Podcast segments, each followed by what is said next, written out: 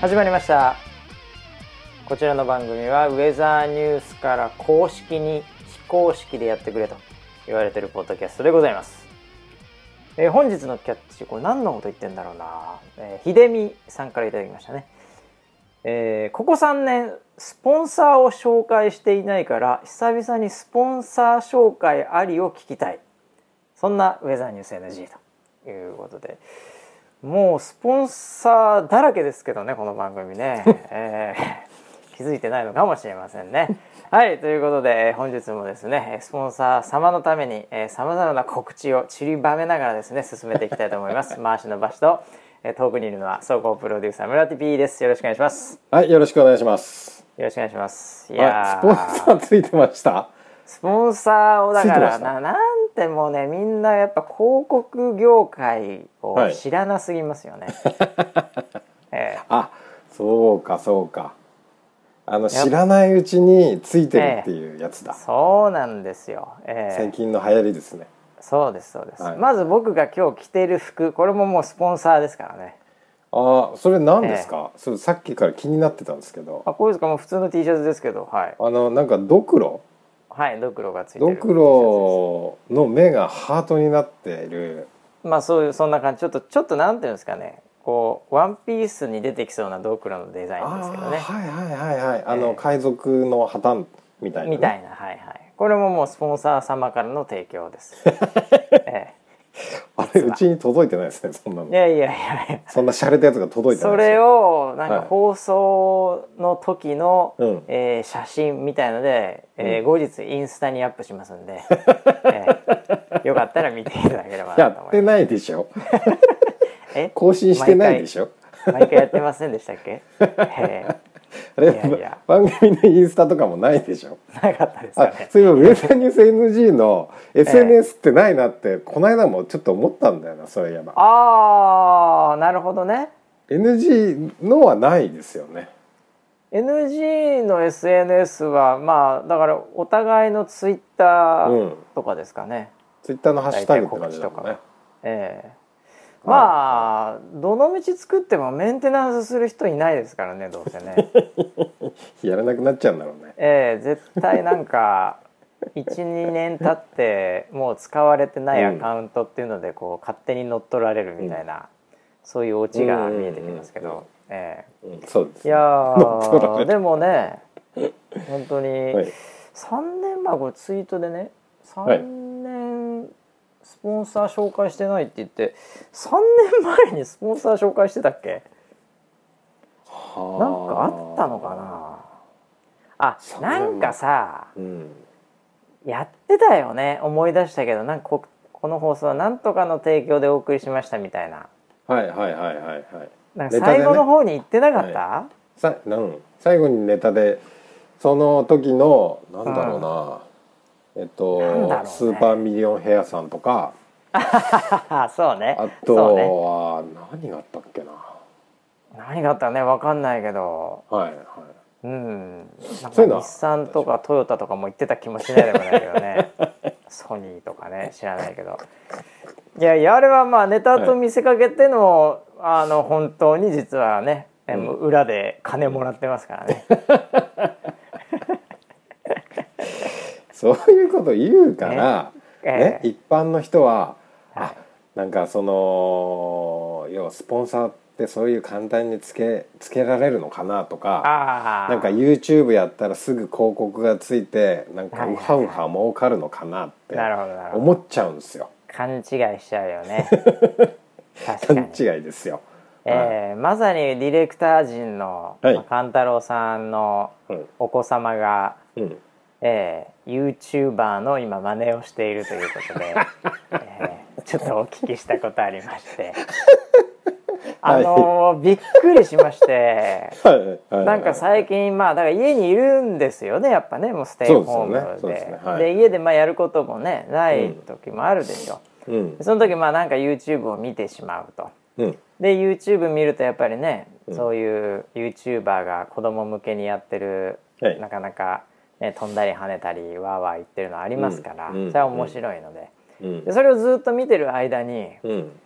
や昔だってね、うん、なんかわかんないけどその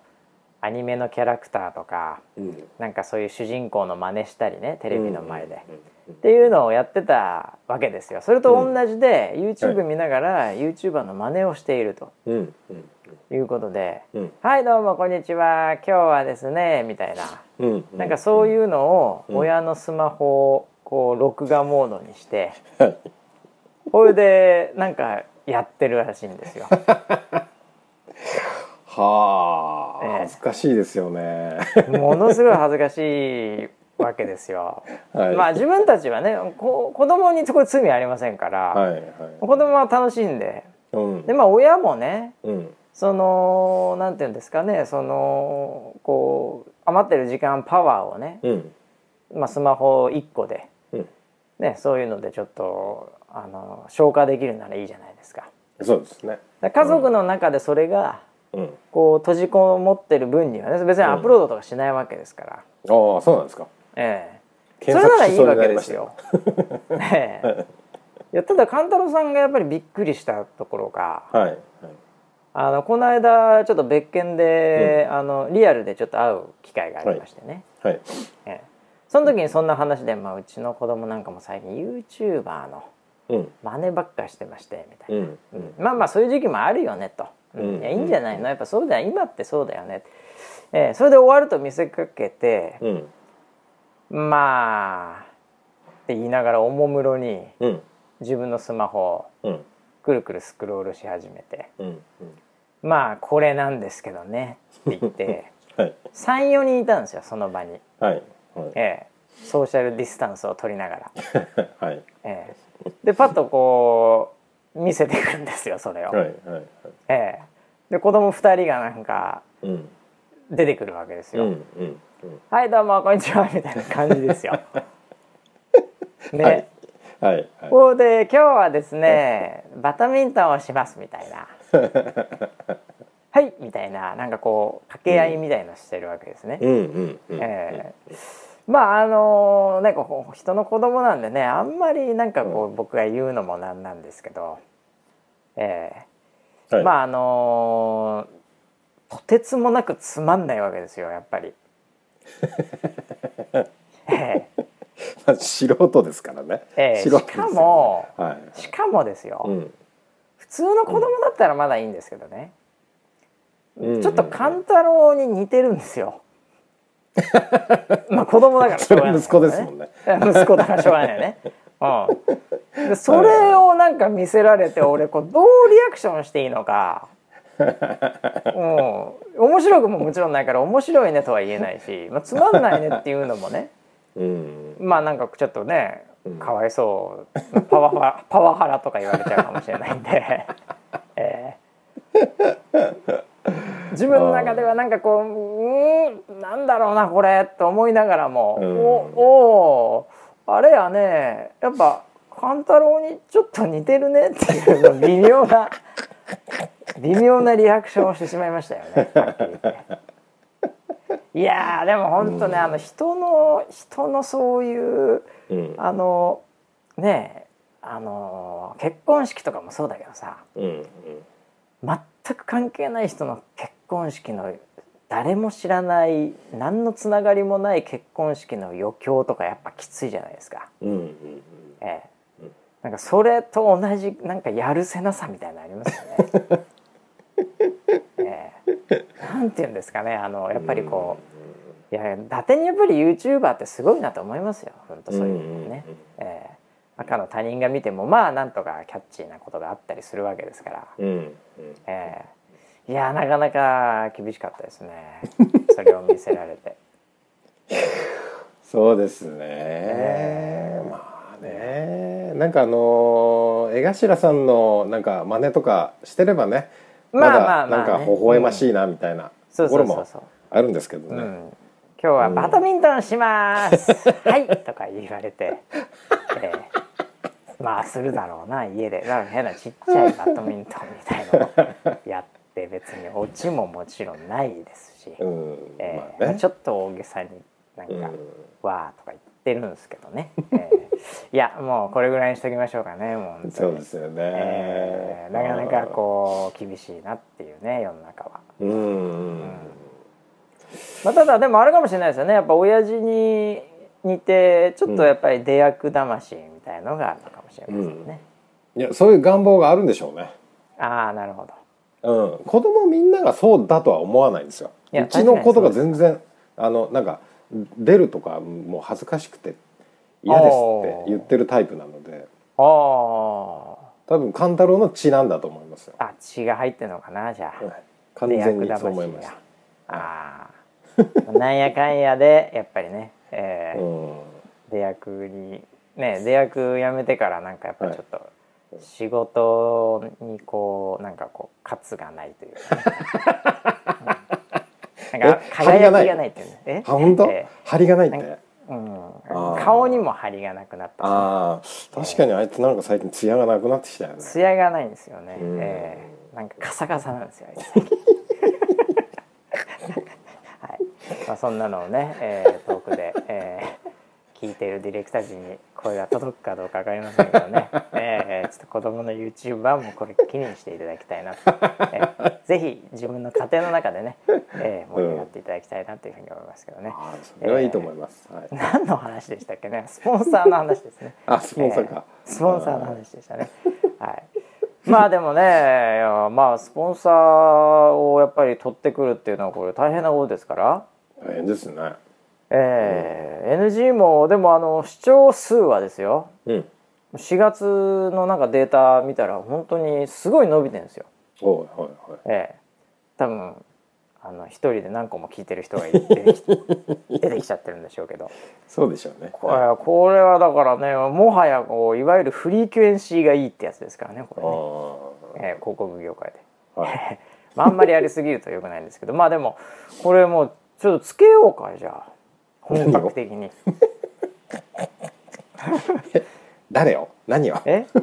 やいやだからやっぱりそのお金、うん、今さこういう時代だからやっぱあれでしょ、うん、やっぱその勝ってるところがいいでしょ。お、うん、勝ってるところだからその、うん、なんていうのイベントとかさ音楽とかさ、ねまあ、あとライブとかさ、うんねうん、そういうところはさ、うん、なかなか厳しいからもう勝ってるとこですよ。もう勝ってるとこといえばもうあれですよ Google 先生とかわあでかいびっくりした。あと Zoom あ Zoom めちゃめちゃ勝ってるから、ね、はいはいはいはい。 Zoom スポンサーあじゃあもうこの番組今これ Google Meets っていうね Google のビデオカンファレンスシステムでこうつないでやってますけどはいZoom にしてスポンサーつけますかこちらの番組は Zoom の提供で。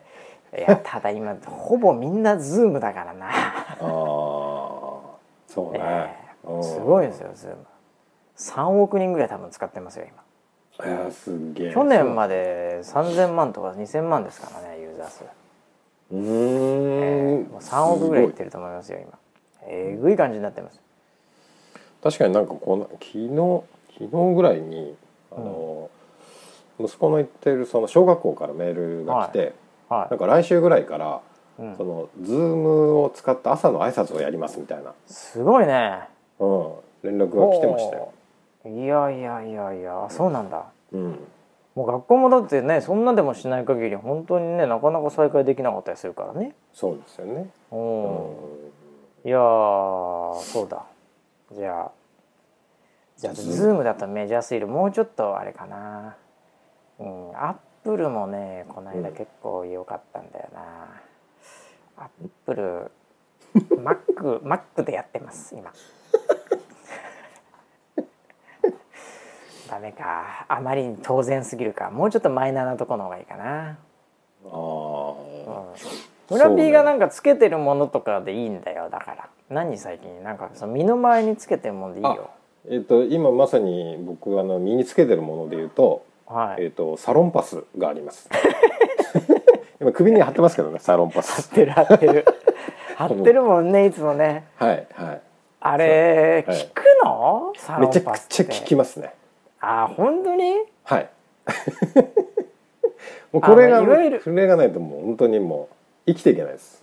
湿布でしょって結局は、はい、湿布です。湿布はもうなんだろうな、万能薬ですね。貼ってるだけで良くなりますね。ミルクボーイの漫才で湿布が効かないっていうそういう漫才があって僕結構好きなんですけど、ミルクボーイ湿布で多分 YouTube ですぐ出てくると思うんですけど、湿布ちょっと微妙だよね。だから効くのか効かないのかなんか本人の気持ち次第みたいなとこはない。いや、いいんですよ、気持ちいいんですよ、もう本当に。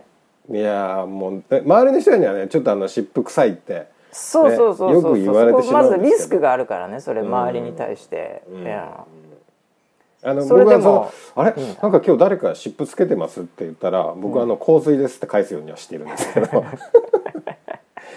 犯人は僕なんですけどね、湿布。いやだってもう会社だとさ、はい、もう湿布の匂いがしたらさ、うんうん、あ村 P 今日いるんだみたいな。エレベーター乗って湿布の匂いしたら、お、今日村 P 来てんなみたいな。それぐらいのレベルで、そんなにね湿布の匂いをプンプンしてる人、そう最近いないからね。まあそうですよね。うん、だから結構初めて会いましたとか2回目3回目ぐらいに会いましたっていう人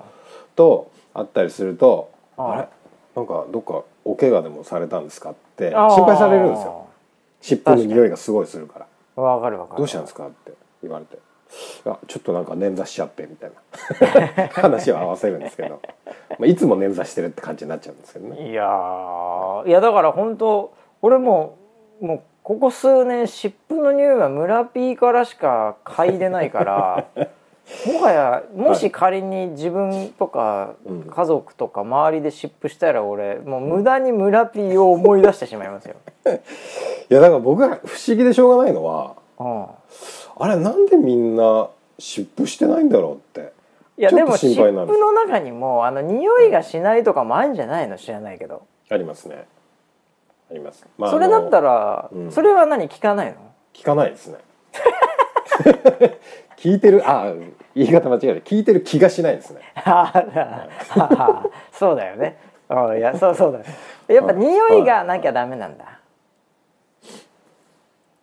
多分匂いから入ってくるんじゃないですかね、こう脳に。あ、脳が痛みをこう沈静化する、痛みを和らげるような脳がね。ああ、うん、いやそうか。いや湿布はねうん、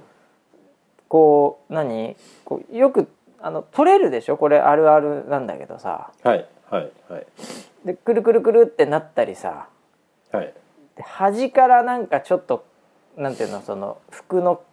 毛玉みたいのとかなんかいろんな要は端からやられてさ、はいはい、こうピタッとしときたいのになんかくるってこう回っちゃってねその端っこが、はいはい、うん、でもう俺つきませんからここまではみたいになるじゃないですか、はいはい、その脇縁の方からなってくるじゃないですか、うんうん、あれになったらもうさもうなんかの表紙に全部持ってかれるみたいな一歩手前じゃん、うんうんうんうん、僕もあれになった瞬間に外すんですよ。ああ、気持ちはわかります。はいはい。うん。なんでそうすると、ね、なんか数時間しか持たない時とかあるんですよ。はいはい。もうだからもうそれでもういいわってなって、うん、うん、してないですね。湿布は本当にしないはず。うち湿布ないと思います。そうなんだ。湿布ないですね。なんかあったら湿布つけるって多分習慣がないですもん今。僕は非常持ち出し用袋の中にも入ってますよ、湿布が。だから湿布ってずっと本当に長い時間置いておくと、なんかね粘着がおかしくなっちゃうの、ベッタベタになって。ああ、なりそうなりそうなりそう。そうだから定期的にローリングストックはしてます。あれは、はい、得意のローリングストック。ローリングストックしてますね。はい、マジっすか。そうですね。よしで。あれだもん、でも湿布はやっぱなんかこう売り切れたりしないわけ。このマスク売り切れてたけど。ああね、いや本当に僕も自分の周りで湿布してる人を知らないので売れないんじゃないかなとは思ってます。いや売れないと思うね、確かにね。コンビニでもう売ってないかもしれないよ、もう。コンビニで売ってないですね。メジャー商品じゃないっつって。売ってんの見たことはないですね。はい、あ、いや、こんな湿布好きがね、本当珍しいですよ、うん、今この時代湿布好き多分。僕24時間してますよ湿布。朝起きて最初に何するのかっつったら、こう寝てる間にくしゃくしゃになったやつは一回剥がして新しいのを貼るっていうのがルーティーンです朝。あ、はい、じゃあもう村ピーに至っては24時間湿布の匂いを嗅いでるから、うん、もはや湿布の匂いがほぼ、うん、分かんない、もうバカになってるの鼻が。そうですね、若干分かんないですね。ねえ、はい、でも周りの人はすごい分かってるからね、それ一応言っとくと。そうなんでしょうね、はい、ご迷惑をおかけして。香水と一緒でね、つけてる自分どんどん分かんなくなるからね、どんどん増やしてってね、はい、えぐい感じになってる時ありますけどね。あ、それはちょっと分かりますね。湿布もどんどん枚数が増えていくんですよね。僕一回背中中湿布だったことがあって、さすがにちょっとこれなんかやりすぎなのかなと思って、もう湿布 T シャツとかさ、はいはい、もう湿布のなんかこうもう全体が湿布の服、うんうん、あを着たらいいですよ。もうペタってくっつくの、いい、ね、全部が。それいいですね。ああ、ただ全体でしょ。なんだってそこ、うん、脇とか乳首がちょっと痛くなりそうな気がしますけどね。ちょっと敏感なところが、はい、そこだけはちょっとニップレスみたいなのがついてるわけですよ。敏感なとこは。だから敏感なとこはそうですね。はい、いやだからなんかそういうね、全然ちょっとこれもだから信じるか信じないかレベルの話になるかもしれませんけど。うんうん、アスリートでね、はい、よく磁石みたいなね。あ、磁石ありますね。あるでしょ。はいはいはい。あとなんかそれこそピップエレキ板みたいなサポーターみたいなのをいっぱいこう貼ったり、うんうん、ああいうパフォーマンスが向上するみたいなね。うんうんうんうん、あれもだからちょっと近いところあるよね。うん、僕はね、やっぱ磁石の力はちょっとあんま効かなかったんですよ。うん、目に見えないから試したんだ。試しました、もちろん。肩こりだもんね村ピーね。そうですね、はい、はい、だからなんか肩こらない磁石みたいなのあるよ。全然あるある、そういうのよく売ってるよ、そういうの。ネックレスになってるやつあるじゃないですか。そうそうそうそう、ネックレスになってる。あれもいくつか試しましたけど、うん、そもそもネックレスのタイプをしてることでもう首が痛くてしょうがないですよ。めちゃめちゃ僕も分かりますそれ。ネックレスとかなんかつけてると、うん、それが気になって逆にダメっていうパターンですね。うん、そうです、そうです。ああ、いやでもあれもだから信じるか信じないかのちょっとレベルに近いあれですよね。うん、うんうん、そうですね。まあでも結構アスリート系はつけてますからねあれ。うん、そうですよね。効くんでしょうね多分。聞くんですかね。聞くと思ってると聞くのかな、分かんないけど、うん、いや科学的にはなんか多分なんかあんだよ、ものすごい深い世界が、うんうん、そう結構よくするのか何なのか知りませんけど、で磁石でねなんかあるんでしょう。うちの親父が、うん、なんかそういうのにハマってるんですよ。ああ、そうなの、うん、北海道で、その磁石とか磁場ってやつですよね。あ、磁場ね。磁場とか、あと磁場と自分のその気の流れ。気の流れ怪しいね親父さん、大丈夫？こうまあでも村ピーっぽいけどね。親父はねものすごいね気に詳しいんですよ。ああ、そうなんだ。そう。だからどっち回しがいいとか、はい、いうのすごいよく言われます。はい、それ風水とかと全然違うの？気はちょっと違うの？風水は違いますね。ああ、違うのか。そっちとはまた違うんだ。ただ家の中にはなんかそういう気を良くするものは置いてあります。ああ、ね、天井から、うん、五寸釘がぶら下がってるんですようち実家。でこれ五寸釘って、はい、太い釘でしょ。太い釘、柱とかを止めるやつ。そうそうそう、はい、それがね天井からなんかぶら下がってるんですよ真ん中に。俺ほうで帰った時にこの釘なんだって話になるじゃないですか。そしたらこの釘を見てろと、まっすぐしてるだろうと、お前の背筋はまっすぐだって言われたんですよ。あ本当だみたいなあ、親父俺まっすぐなってる気がするみたいな気がするだけじゃない、やっぱり見るだけじゃまっすぐにならないと思うけどねいやでもなんか そうらしい、こうまっすぐなものを見てると自然と自分もまっすぐなってるんだっていう話をされてますね。でそのために五寸釘を、うん、何紐みたいなので吊るしてんの？そうそうそうそう。でこれがねまたあれなんですけど、本当かって言われるんですけど、毎回帰るたびに五寸釘増えていくんですよ天井からこれ危なくねみたいな感じでどんどん増えていくの天井にで、もう来るとこまで来たなって思ったのが、その五寸釘がもう数えられないですね。もう3000本ぐらい天井からぶら下がっててでその下に入るんですよ。釘がもう3000本ぐらい出てますよ。バーって。それだからもう何それはもうなんかもう針の壁みたいな感じになっちゃうよね。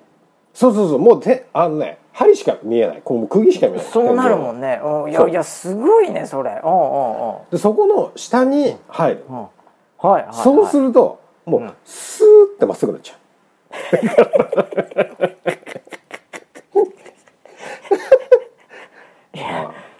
その釘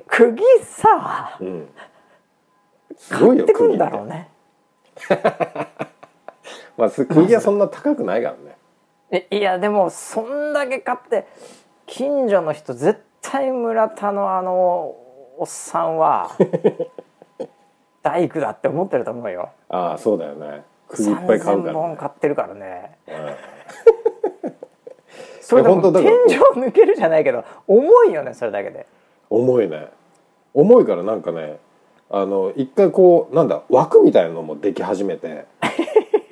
そこ電話ボックスみたいになっちゃったの最終的に。すげえな。でそこの下に椅子が置いてあってそこのところにしばらく座ってるとなんかすっきりしたって言って出てくる。それはね、多分ね逆に効果あると思うわ。そこまで行ったらそこまで行ったらね、俺そこにちょっと入ってみたいもんね、逆になんかいけそうな気がする。1本じゃ俺ダメだな。3000本あったらいける気がする。確かに。いや本当だから俺もこれすげえ行くとこまで行ってんなと思って、ちょっと俺も体感してみないとと思って、それは、ね、信じるとかの前にでスッてその下に入るとなんかね空気が違うんだよ。なんかねひんやりする影ができてんじゃないですかよくよく考えたら釘が金属でそこだけね気温がちょっと下がってる。そうだよね、確かに北海道あれなんかここひんやりするなと思って。いやでもそれはでもそこまでいったら確かになんかありそうな気がする、もはやありそうな気がするね。すげえな。それは今の村田家もだからやっぱそれはね、伝統をやっぱり継いでやるんですかうちにはないです。ないんですか。やった方がいいですよ。そしたらもうカラス寄らないですよあそこはなんかちょっと怖いっつってカラス確かにね寄らないかもしれないね。すげえな、その釘で正す、いやなんかそこまで行くとある気がするな。その釘に行く前に一回、建築とかでよく使うんですけど水平器ってあるんですよ。水平器って水平になってるかどうかよく見てるそのいるよね。液体の中に空気が入ってて、その平行になってるとそれが真ん中に来るっていうやつ。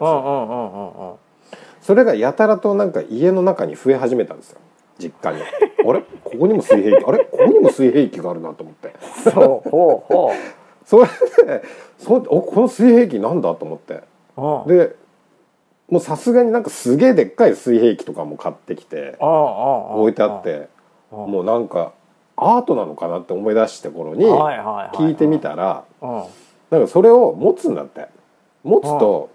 水平になれるっていう話ね。ああ、それは自分がね、そうそう、確かに理にかなってるかもしれないなと思って、あ、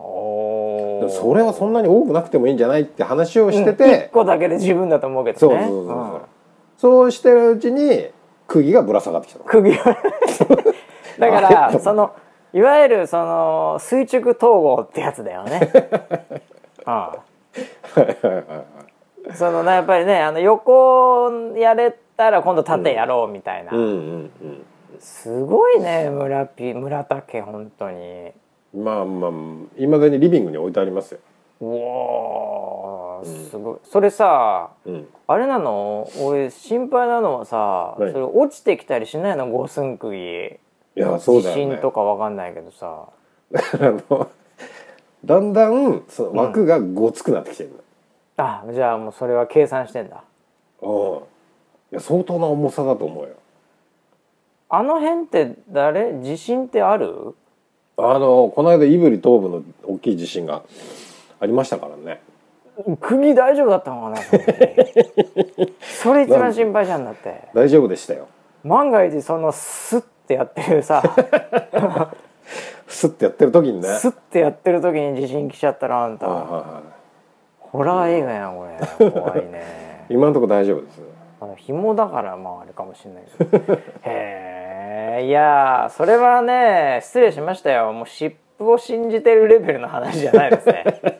そう、気の流れをね、信じてます。信じてるという、あ、もうこれ全然まだだからあれだね、村ピもまだまだだね。湿布24時とかやってるぐらいじゃ。そうです、まだですね。まだ僕はもう、 こう目に見えるものとか体感できるものでしか信じられない。そうそう、ちょっとマス受けしすぎだよそれ。そうですよね。湿布とか自分で作んないとやっぱりはーとか言ってるかもしれないですよ。実家帰った後にはーみたいな。いやーねえ、3000本ねえ、それで毛が生えたら嬉しいよね。引っ張られて、あ、刺激すれば生えるかもしれないです。刺激すればね、はい、いやー、すごい話を聞いてしまいましたね。もうみんなね、家でそういうのもあるかもしれない。俺もちょっと釘やってみようかな。あ、まず水平器から行くといいですよ。水平器か、うんうん、それでこう人生のバランス感覚みたいなのも一緒にみたいな。そうですね、バランス取れますよ。いけますかね。だからやっぱり村 P はね、バランサーってたまに呼ばれてますけど社内調整とかうまいんで、やっぱそういう血を引いてるのかもしれないですね。血には逆らえないですね。もう血には逆らえないです。勘太郎しかり村竹しかりね、本当に、石橋家もそうですからね。まあね。結局まあ血ですよね。血ですね。血は濃いですね。もうしょうがないですよね。さあ、ということでね、まあオープニングトークはこのぐらいにしてね。なんですかね、1週間いろいろありましたけどね。まあ、台風1号とかもね、もう発生してますんでね。ね。しかもなんかコースがね。あれ、ね、もしかしてみたいなコース、まあ、大体いつもなんかね、全く関係ないところで生まれて消えてみたいな感じ、うん、ちょっとこっちに向かって、うん、ね、前線刺激ぐらいはちょっとあるかもしれないということでね、うん、まあ天気もね、もう注意する時期になりますからね。これいよいよ来ましたね、はい、来ますよこれ、ウェザーニュース頑張んなきゃいけないですけど、まあでも、うん、あれだよね、まあ、今回というか今このタイミングにおいては、まあ新型コロナでね、まあ緊急事態宣言がちょっとね、うん、場所によっては、解除されるとかってニュースもありますけど、うん、まあまだまだね、まあ、我々オフィスがある千葉もそうですしね、うん、東京もそうですけども、うん、続いておりますけど、うん、まあでも徐々にちょっとね、うん、まあ、出口と言っていいのか分かりませんけども、うん、ね、そういったものも見えてきたってことでね、どうですかコロナについて。そろ物申すみたいな。そうですか、コロナについてですか、もうなんだろうな、やっぱこう気の流れをねちゃんとした方がいいんじゃないかな。とにかくね、気がまず流れが悪いとね良くないからね、整えないといけない。気を整えてね。あ、そうですよね。なんかネットを見ててですね、はい、面白いなって思ったのが、まあ、自粛っていう話でね、みんなそのリモートワークって今までリモートワークをしたことない人がリモートワークってどうすればいいんだろうみたいな、そういうサイトとかニュースとかあるね。なんかそういうライフハック系のがいっぱいバーって出たんですよ。あるね最近ね。うん、ねでそれ一通り見て、ああ、なるほどなみたいな感じで、要はよくやってる、わかるわかるみたいな感じで。で今度1ヶ月ぐらい経ってもうその家の中でリモートワークするっていうことにもう慣れ始めて、はいはい、今ねなんかね要はそのリモートワークなんだろうな、そのリモートワークの前は働き方改革っていう話をしてたじゃない、そういうのをずっとしてたね。ね、働き方改革って言ってて、でリモートワークになったじゃん。になったね。うん、で1ヶ月経ったらそのリモートワーク改革っていうことが出始めて、もう改革すんのみたいな。もう改革の早いねこれ展開が。早いよ。もうそういうライフハック系が出始めましたよ。ああリモートワーク改革っていうのなんかあるんですか。なんかね椅子のクオリティを変えようみたいな。ああ間違いないね。間違いない。書いてました。うん、そうで1ヶ月ぐらいずっと家でやってるともう腰が痛くなってきちゃったみたいな話があって、で椅子はじゃあどういうのがいいのかみたいなのをなんかツイートの記事とかを集めてきて編集したりとかして。なるほど。そうだから今の旬は、リモートワーク改革です。リモートワーク改革か。ああ。そういやでも確かにそういう記事やっぱさ、多くてさ、ちょっと前になんかリモートワークのなんかそのマナーみたいな、はいはいはい、そうなんかそういうのがちょっとね出てきたりして、あとはリモート飲み会を成功させるコツみたいなのとか、なんかそういうのがこういろいろ出てくる中で、まあ確かにあるあるっていうものもあるけど、なんかこれそうみたいなね、なんかそういう、うち結構リモートウェザーさんやってるけど、はい、なんか暗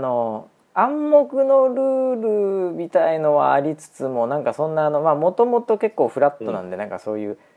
上司とリモートワークする時とかっていうシチュエーションそんなないじゃないですか。まあ上司なんだけど一応、でもなんかそれを上司とのミーティングとかいう感覚とかがあんまないじゃない。だからなんかそのちょっとこれねえだろみたいな記事でちょっと前にバズってたのが、そのリモートワークの時に上司とミーティングした時は。先に切ってはいけませんみたいな話とか昔なんかその営業の電話の仕方でそういうのなんかあったね。あと先方が切るまでみたいな、相手の目を見て話しなさいみたいな、いやいや目ってカメラだろみたいな、難しいでしょみたいな話とか、なんかそういうね、逆の意味でねえだろみたいなのでちょっとバズってたのもあったけど、まあでもねリモートはいろいろとありそうだね、今後もね。そうですね、とにかくまあ一番僕がやっぱりこう発達してほしいなと思ってる技術面で言うと、やっぱこう、もっと可愛くなりたいですよね。カメラもっと可愛くなりたいですよね。あれ以上に可愛くなりたいですね。もうあれ以上になったらだってもう問い合わせがもう止まらないですよ。今週も来てましたからね。バシちゃんまだ来てんですか。はいはい。僕の息長げえなと思って。まあ長いですね。ブームが長いですね。うん。なんかコメント見てるとですね。一回聞いて。でああそんなこともあるんだねぐらいで終わって、でもなんかその別のエピソードをこう聞いてるうちに2週ぐらい経ち3週経ち、あれなんかやっぱり気になってきたなみたいな人の問い合わせがあるんですよ。だから例えば今回の放送ですよ、定期的にこうバシちゃんの話をするもんですからはいはいはい、どんだけ可愛いんだよっていうね、もうまあ一回見てやろうかみたいなとこあるわけじゃないですかそうですそうですそうです、もうそういう、こう衝動が抑えられない、今まさにこれを聞いているポッドキャストで聞いているリスナーも、うん、まだね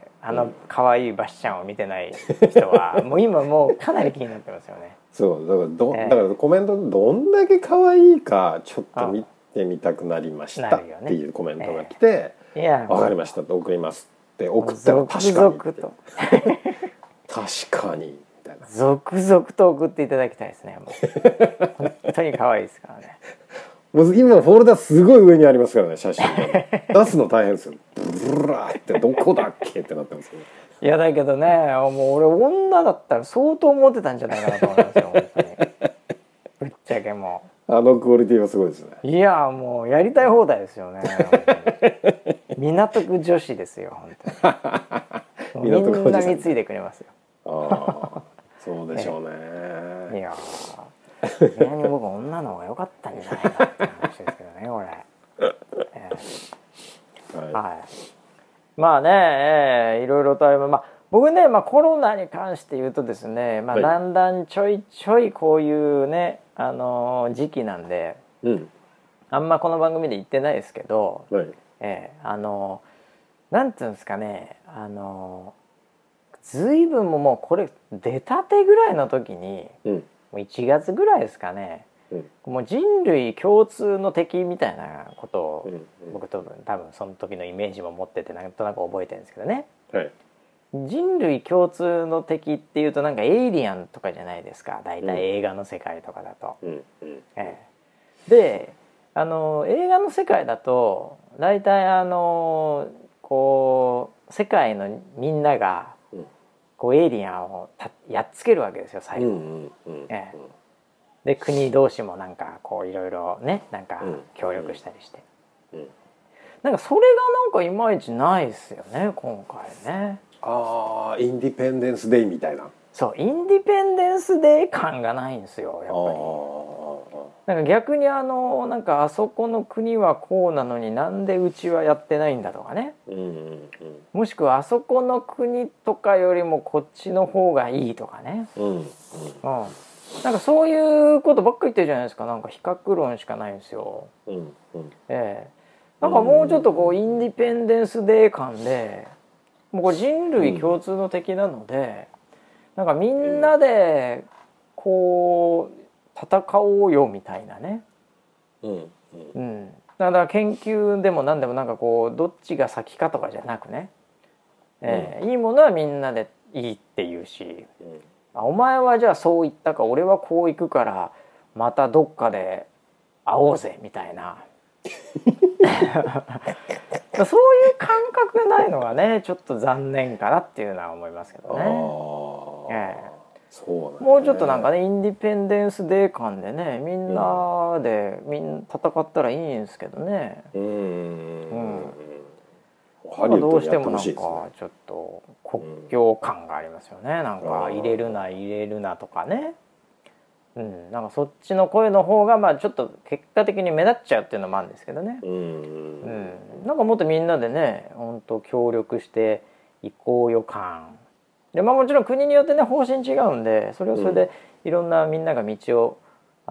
通過するのはそこのね政治だったり経済の決断であると思うんですけど、なんかねそこもみんな実験してるみたいなとこもありますからねずっと頑張って戦ってるわけなんで、そこをこうもっともっとシェアするみたいなね、なんかそういうのがあれなんでやっぱり、ブルース・ウィルス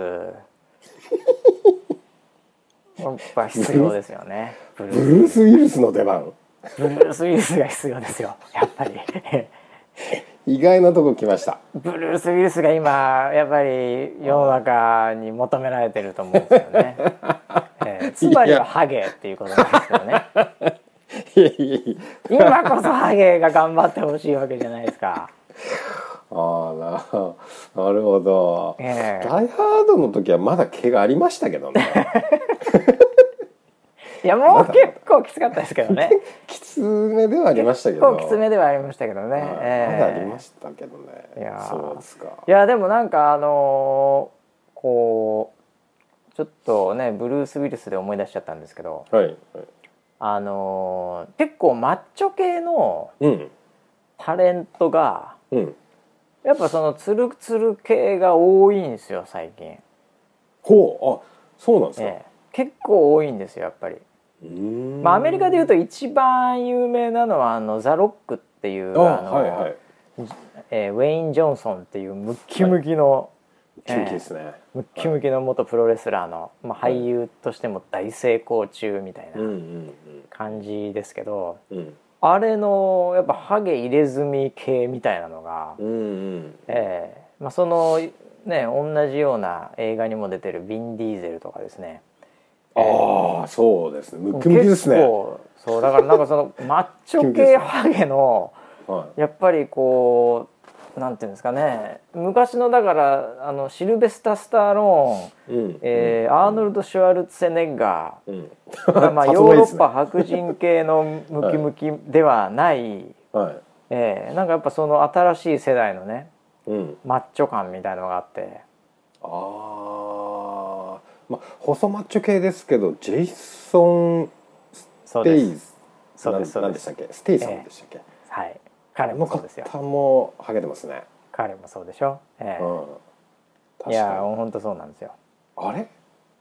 なんだ、ハゲるとマッチョになるのか。ハゲると基本はハゲるとボスで強いみたいなイメージあるんですよ、うん、なるほど、サムエル・L・ジャクソンとか、うんアフリカ系ですけど、はいはい、あれもやっぱり最近だと何かな、まあまあ、有名なのは「スター・ウォーズ」のメース・ウィンドっていう役やってますけど、はいはい、あれもやっぱり坊主ハゲのやっぱりなんか強い、うん、偉い人みたいになってるじゃないですか、うんうんまあそこ行っちゃうともう最大最強はまあ、うん、マイケル・ジョーダンとかにはなりますけどね、まあ、それはちょっと置いといて。いやだから今こそやっぱねこう戦うハゲみたいなやっぱヒーローが僕は世界を救うんじゃないかなと思ってましてね村ピーもそろそろ諦めてもう行ったらどうですか全部。いや行ったらどうですか全部。僕まだダイハードまで行ってないですから。いやもうかなりハードに殺されてますから毛がもうほぼもうハードコアですからいやもう言ったらどうですか、ま、村 P もう世界がもう、求めてますって。本当ですか、そうしてでも僕多分本当にそういうスキンヘッドにしたら七三の入れ墨を入れたいですよ透明化すぎるあれんみたいなあらすぎるってないいよなみたいないやだっけねあれですよ、はい、偉いという意味ではね、はい、アマゾン、うん、ジェフ・ベゾスもそうですからね、はい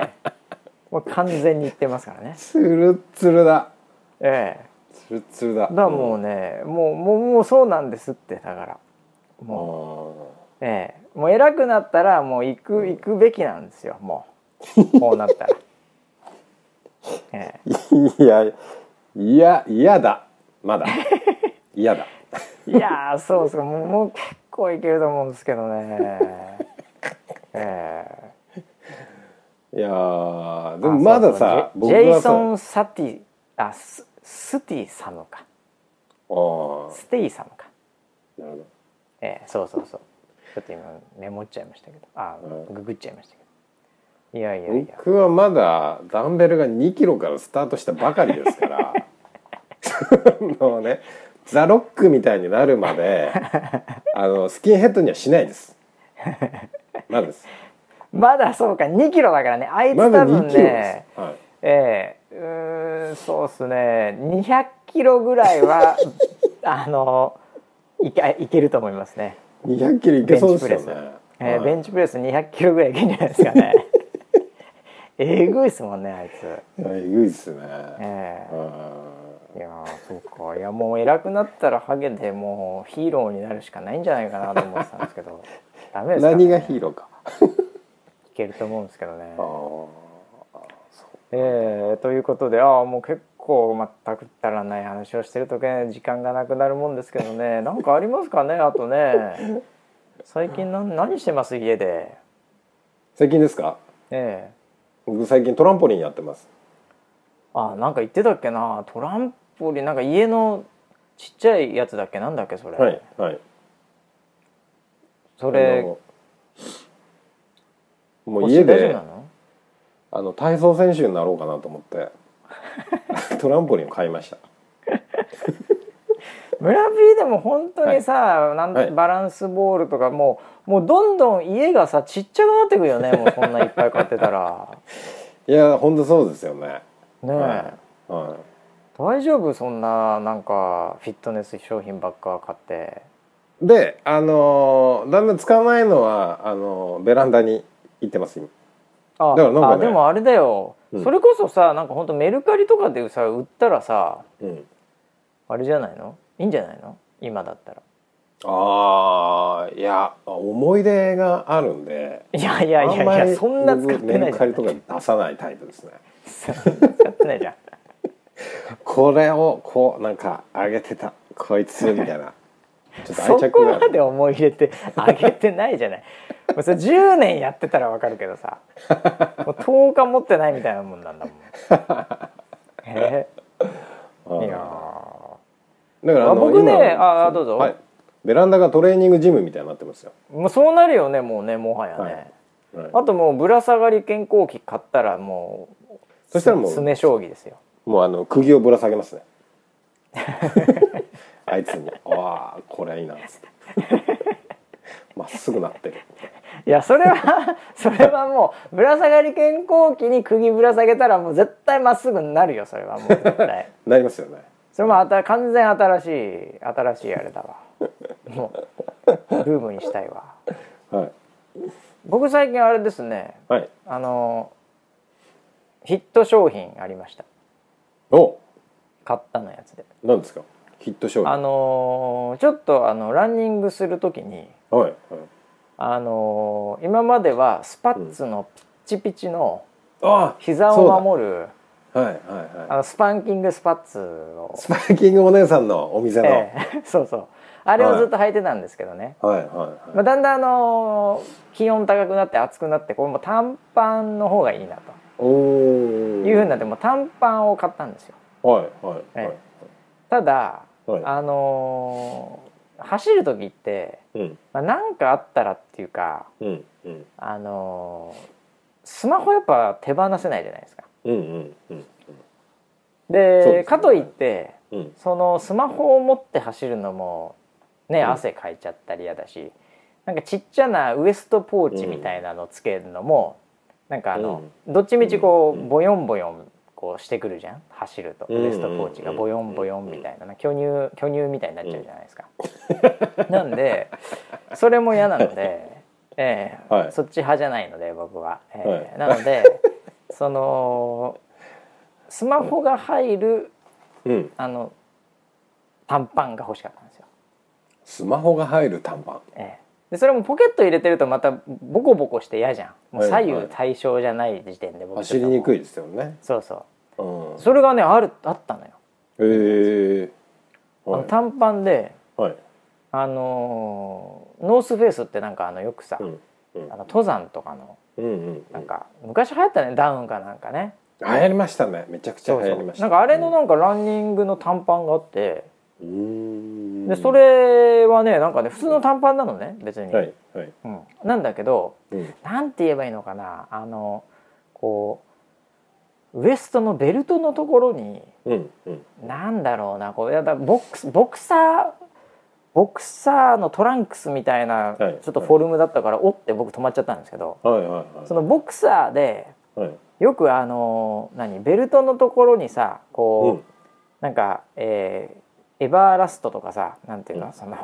メーカーとかさなんていうの、名前とかがジョーとか書いてあったりさ。お腹の下のとこね、あれぐらいちょっと太いじゃない、はいはい、ベルトのとこが、うん、あれがついてて、うん、でそこのベルトのところになんかピタッとこう、うん、網みたいのが張ってあるんですよ、うんうんうん、ポケットになっててそれがなのでそのベルトを1周分、うん、なんかそのお腹にでかいなんかまあだから4次元ポケットみたいな感じなんだけど使い方的には、うんうん、お腹と背中にでかいのがあって、うんうん、右斜め右前右斜め後ろ左斜め前、うん、左斜め後ろに、うん、なんかちょっとした鍵みたいのが入るネットがあって、はいはいはい、合計6個ポケットがついてるんですよ、うん、ピタッとなんかでそこに携帯入れると、うん、もうこうなんかこうボヨンボヨン揺れないし、うんうんうんうん、かつなんかこうなんていうのこうポケットとかに入れてるとポコポコしちゃうけどね、うんうんうんうん、お腹とか背中ってねそんな動かないから、すげえ快適なのよ、これ多分ね携帯持って走る人とかなんかを持ってちょっとしたものを持って走る人用に、うん、多分考えたんだろうねあれ、あれめちゃめちゃねいいんだよ、うん、揺れないから、そうなんだ、うんちょっと気になるなそれ。いやいやいやあれねたまたまちょっとやったらあれが良かったんですよ、あれ売れてると思うなあやばいなもうこの番組で言ったらもう売り切れちゃうなあじゃあぜひスポンサーに今日ノースフェイスノースフェイスでノースフェイスね決まりましたね今日のスポンサー決まりましたね、はいちょっと営業してもらえますかねいやだからそういうの地味に僕最近それが一番嬉しかったですね。なんで検索すれば出るんだろうこれ。ボクサートランクス、ね、ボクサートランクスでは出ないだろうね多分ね。いや多分なんかのネットショップで買ったんですけどね。それは良かったですよ。なかなか。なるほど。走ってる？走ってる？ちょっと通信がちょっとよく聞こえないです走ってますか走ってますかなんか子供に言われて一緒にちょっと走るようになりました。ああそうなの。少しだけでもそんな続かない感じ？子供に追いつけない感じですねはいあそうですか。なんだまだまだ修行が足りないですね。修行足りないですね。でもあれだよねさ、うん、走る時もマスクさみんなつけてるじゃん。そうですね、うん、でまあ僕もつけてるんですけどね、うん、あれね、うん、苦しいね。苦しいよねあれ。苦しいね。ああすごい苦しい。僕も実は買いまして あれいろんなパターンのやつを買いました。また買ったの？はいその走る用のマスク？そうで、1個買ったら、うん、すっごいやっぱ苦しくて、こんなん無理だってなって、苦しくないやつってどんなんだろうと思っていくつか買いました。あ、そうなの？なんかあったの、うん、苦しくないの。苦しいでしょでも絶対どう考えても。苦しくないやつが1個ありました。あ、そうなの？うん、それは何かというと、走る用のスポーティーなやつだとどうしてもここピタッとしてるんですよ顔のところが。はいはいはいはい、はい、そうだろう。かっこいいしねあれ結構ね。そうかっこいいですね。高地トレーニングしてるみたいになっちゃうやつね。うんうんうん。はい、僕が選んだのは、うん、ガーデニングとかの時に女性が日焼けしないっていうやつなんですけど。ああなるほどね。スポーツじゃないんですよ。日焼け止めっていうか日焼けしないやつそれがねすごいゆるゆるでしかもここ口が開くようになってて口のところがペロってめくれるようになっててあそうなんだ。でも口丸出しなんですよ。あだから全然こう苦しくないんですよそれつけてる意味あるの見た目はつけてる人っぽく見えるんですよ。なるほどねなるほどね。うん、見た目重要だよね確かにね。そうだからマスクのマスクみたいなうん、効能はないんですよもちろんダメじゃんそれじゃでもあれでしょパクパクできるから、はい、それ、はい、カチカチ、はい、こうすれ違うとか人がいそうな時にはそれをカチャッと閉めて、うん、人いなくなったらフッて開けるとかっていうのは結構簡単そうだね。ふわふわなのだからもうこうやって顔を上げるともう下からもう鼻も口も丸見えなんだけど、スッてやってると何ももうマスクしてるように見えるっていうはい、確かにねたまにおばちゃんとかがはい、自転車乗ってる時にいるわ。それですそれうんロビンマスクじゃないんだけどなんて言うんだろうなロビンマスクっつっても分かんないと思うけどさ近いです形近いですそうロビンマスクもうフルヘルメットっていうかなんかフルフェイスみたいなやつでしょ、はい、なんとなくなんだろうな、はい、こう鉄とかでウィーンってなんていうの溶接とかのさ やつみたいなぐらいのイメージのでかいやつね、はい、はいはいはいでかいです、はい、あれそれ多分マラソンとかと違うと思いますよマラソンに向いてないと思いますでもそれが息がね一番しやすかったですロビンマスクだもんあれだってそうですロビンですね、はい、最後アマゾンにこう取られるやつだもん水の中で水の中からカチャッとカパッて出てくるんです、ね、それでやられちゃうやつだから、はい、それ違うと思うけどね、いや、うん、まあでもね、まあねちょっとでも運動はした方がいいですからねそうですよね、まあもうだからもう夜とか僕走りますよ本当にもう結構遅く人いない方が楽だからそうですね昼間は確かに多いからね、うん、そうみんな走ってて夜だとまあね人いないしもう道路とか走っててもさ、うん、全然車も来ないからさ、なんかそっちの方がでそうやって人いない時にはこうもう口開けて、いやそんなこんなでねもうそんな話をしてたらもう1時間経ってしまいましたねあらいやー本当にねこの後しっかり仕事しなきゃいけないな俺も本当ということでね、はい、いろんな話題もありましたけどもね、はい、今日も本当にスポンサー情報盛りだくさんでお送りさせていただきましてね、皆さん気づいてないうちにね、商品をもしかしたら買ってしまうかもしれません。あれじゃ五寸釘でしょ。五寸釘でしょ。間違いないね。間違いないね。はい。ということでね、一週間皆さんね、また来週まで、いろいろと気をね、やっぱ気を引き締めてね、そうですね。緩ませないようにね、いろいろと。はい。やっぱ最後はね、もうスッとしないといけないですね。スッとしましょう。はい。スッと生活して、頑張っていきましょう一週間。はい、ということで今週は、釘の提供でお送りしましたまた来週はい。